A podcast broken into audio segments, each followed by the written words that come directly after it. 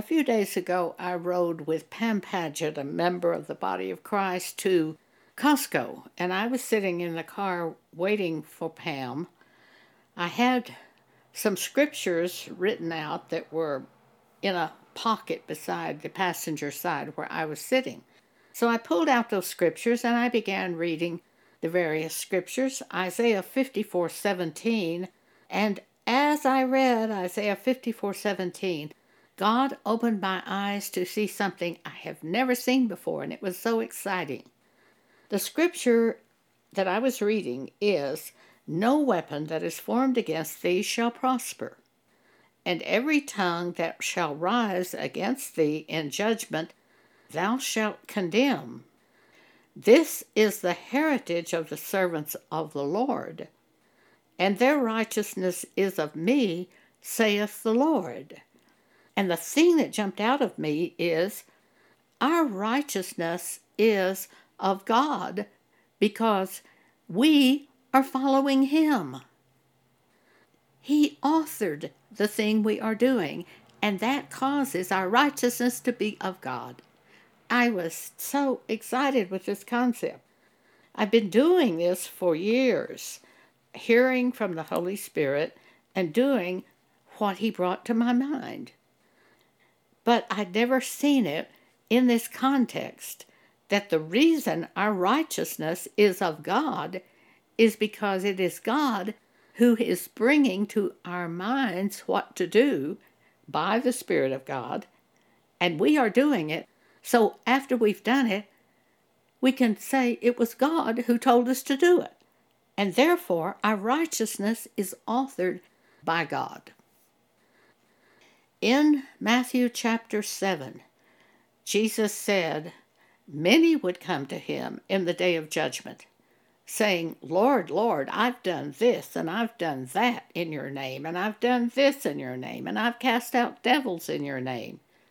And Jesus would say to them, Depart from me, ye workers of iniquity, I never knew you.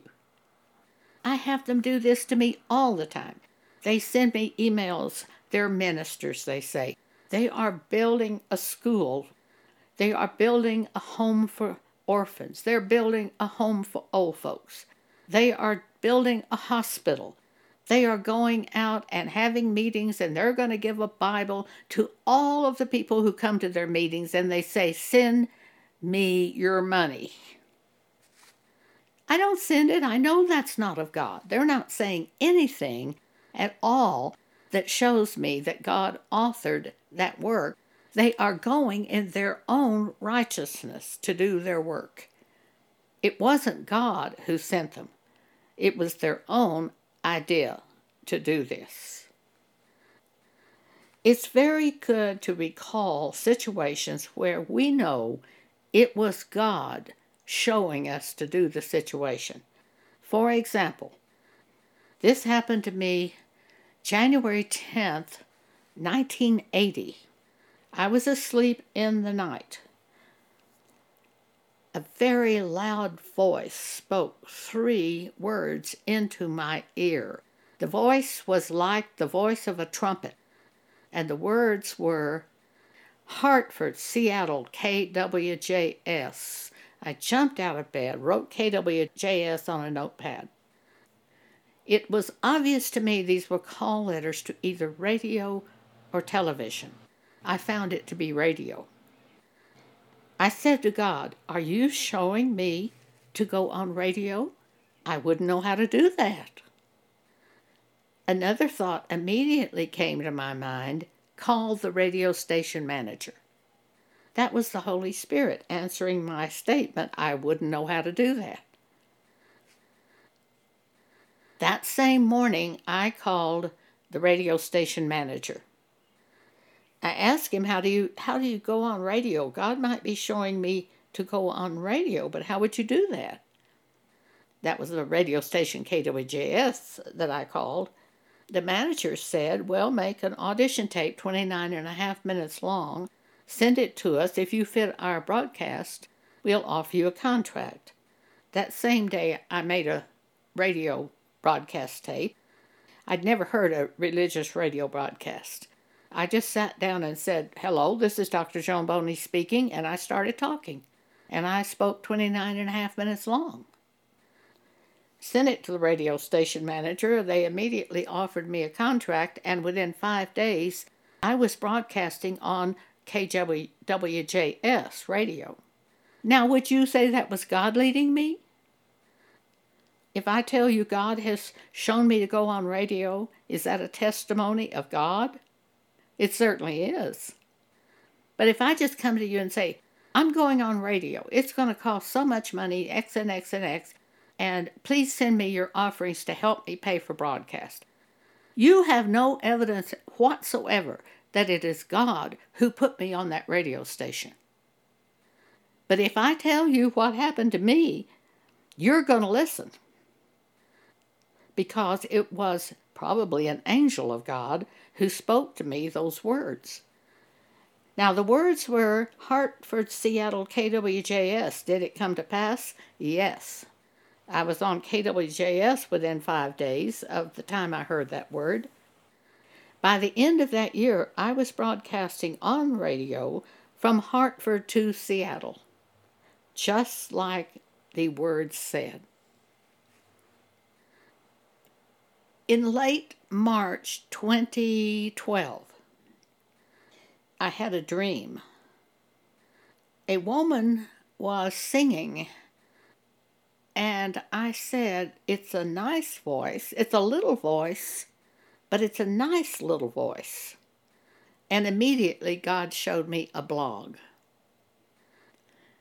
I called Pam Paget, who had been a computer code worker at FedEx and asked her if she could set up a blog for the ministry. She said she thought she could. She said she didn't know how to do it, but she thought she could. So she worked on it. It was set up within three days. I was writing on this blog. At the time, we didn't even have any idea it went all over the world. I just wrote on the blog as Pam showed me how to do it, technically. I wrote the message on the blog. The first day of publication, we got an email from someone in Germany. I think there were two people in Germany. And we were shocked. We didn't even know it went all, all over the world. World Wide Web. We had no concept of that. It was wonderful and we still do the blog. Jesus Ministries Exhortations. Was it God who put me on doing the blog, or did I have it have that idea for myself? Well, it was blog, uh, God in a dream showed me to do a blog. So we did it. In 2015, I had bought a new Kindle tablet. And I just couldn't work it. I could had the old Kindle, but I couldn't handle this new Kindle. And I bought a manual and I couldn't read the manual. It didn't make any sense to me at all. So I would call Pam and I would say, How do I do such and such? And she would tell me. And I would write it down. After about five or six times of writing this information down, I realized we could write a book on this subject. Pam knows how to do graphic illustrations, so she could do all the graphic illustrations, to give me the information. I'm a basically a writer, so I could put it in written form. And I looked on the internet and found that Amazon was a possible publisher for our book. It was going to be a graphically illustrated guide using a Kindle tablet. So we wrote it, and Amazon put it out there for us published it, self published. And Pam was doing all of the final technical work, and I really didn't have anything to do. So I said to God, I'm just a little bored. And I had the thought, maybe you could write ministry books for Amazon on Amazon. I thought, oh yeah, ministry books. Well, we contacted them and immediately found we could not only write them in ebook, we could write them in paperback. So we could have ministry books on uh, Amazon in two forms. Was that God leading me? Of course it was. And it cost us nothing to do it. And the books would go all over the world under the Amazon free book program. The ebooks can be uh, acquired for free through Amazon. It's been great. So we've been I've been writing books since 2015 on Amazon. Then in 2020, January 2020, Pam woke up one morning with the word podcast. Even before she got out of bed, she had gotten her Kindle and looked up the word podcast to see what it was. She came later and told me about it. At that same time, I had been praying about going back on radio.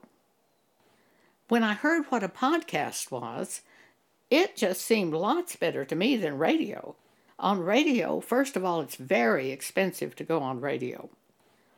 Podcast, you, this is really hard to believe, but podcasts cost us $100 a year. A year. That's what we pay our podcast host. It is a library. It's not a one time broadcast. You can go there and see every see a listing of every subject that I've recorded. I felt it was much better than radio. Was this God? Yes. Absolutely. So I'm not just coming to you saying, I'm going to build a school. I'm going to build an orphanage. I'm going to build an old folks' home. I'm going to give Bibles out to every person that comes to my meeting. Please send me your money. Pay for these work. I'm not even asking you for money. I don't need your money. Why? Because these things don't cost anything. It cost us nothing to do the blog. It cost us nothing to write the books. It costs us a $100 a year to do the podcast. All I have to do is do the work, which I do constantly. So you see, our righteousness is of God when God authors the work. Now, I don't trust these people one bit when they come to me and say, I'm a Christian. And I went out and had some, and I'm going out to different cities and having meetings. And I said to a man recently, How did God show you to do this? And he couldn't answer me. I don't believe God showed him. I don't even believe the man's a Christian. He's one of those many counterfeit people that come out here in the name of Christ and deceive many. Jesus said in the last days, Be not deceived by them, because many will come in the name of Jesus, saying, He is Christ, Jesus is the Christ, and will deceive many. Many will come doing that and deceive many. They call themselves Christians, and you believe them without any evidence whatsoever that they are a Christian. Evidence of a Christian is this God is speaking to them and teaching them and leading them. Romans chapter 8, verse 14 As many as are led by the Spirit of God, they are the sons of God. These people that come saying they're a Christian, telling you they go to the Baptist church and they're a Christian, and tell you nothing whatsoever to give you evidence that God has authored them being a Christian. I wouldn't believe them for one second. I have to hear from you that God showed you to do such and such. He gave you a dream showing you this. He gave you a word showing you this. He did something showing you this, that He is the author of your salvation. Because that's the way it must be for us to be a Christian. God added to the church them which should be saved. Many people come adding themselves to the church without having the Spirit of God. Those are not the Christians. But there are many who come saying that. When I was 15 years old, I went forth and was baptized. I didn't want to go to hell. But I didn't have the Spirit of God. I just kept living the same way I'd been living. When I was 38 years old, in the night, God spoke to me and said, Joan, you know those mistakes you've been making all these years? Those weren't mistakes, those were sins. I said, Sins. I thought they were mistakes. I was born again that second. My life was changed completely. I wasn't the person I used to be. I was totally different, instantly. Then I cared about God. Then I cared about what God wanted me to do. That is a Christian. Seeking God, reading the Bible, caring about the Bible. That's the evidence of being a Christian, being led by the Spirit of God. Those are the sons of God. Here's another very strong example of a righteousness being of God, authored by God. This was a man in our church group. He was about 74 years old at the time this happened. He went into his backyard and he noticed his storage shed. It was crammed full of stuff. And he thought, maybe I should get another storage shed to store my stuff in and he heard in the form of a thought, Why don't you just get rid of the stuff? When he told us that story, we just laughed because we knew that was God. See, he got rid of the stuff. It was authored by God. Causes us to know this man was of God because he followed the Spirit of God. Another example I was thinking of upholstering the passenger seat of my 25 year old car because it was hurting my back so much to ride in the car. I'm 82, I'm not going to be driving again.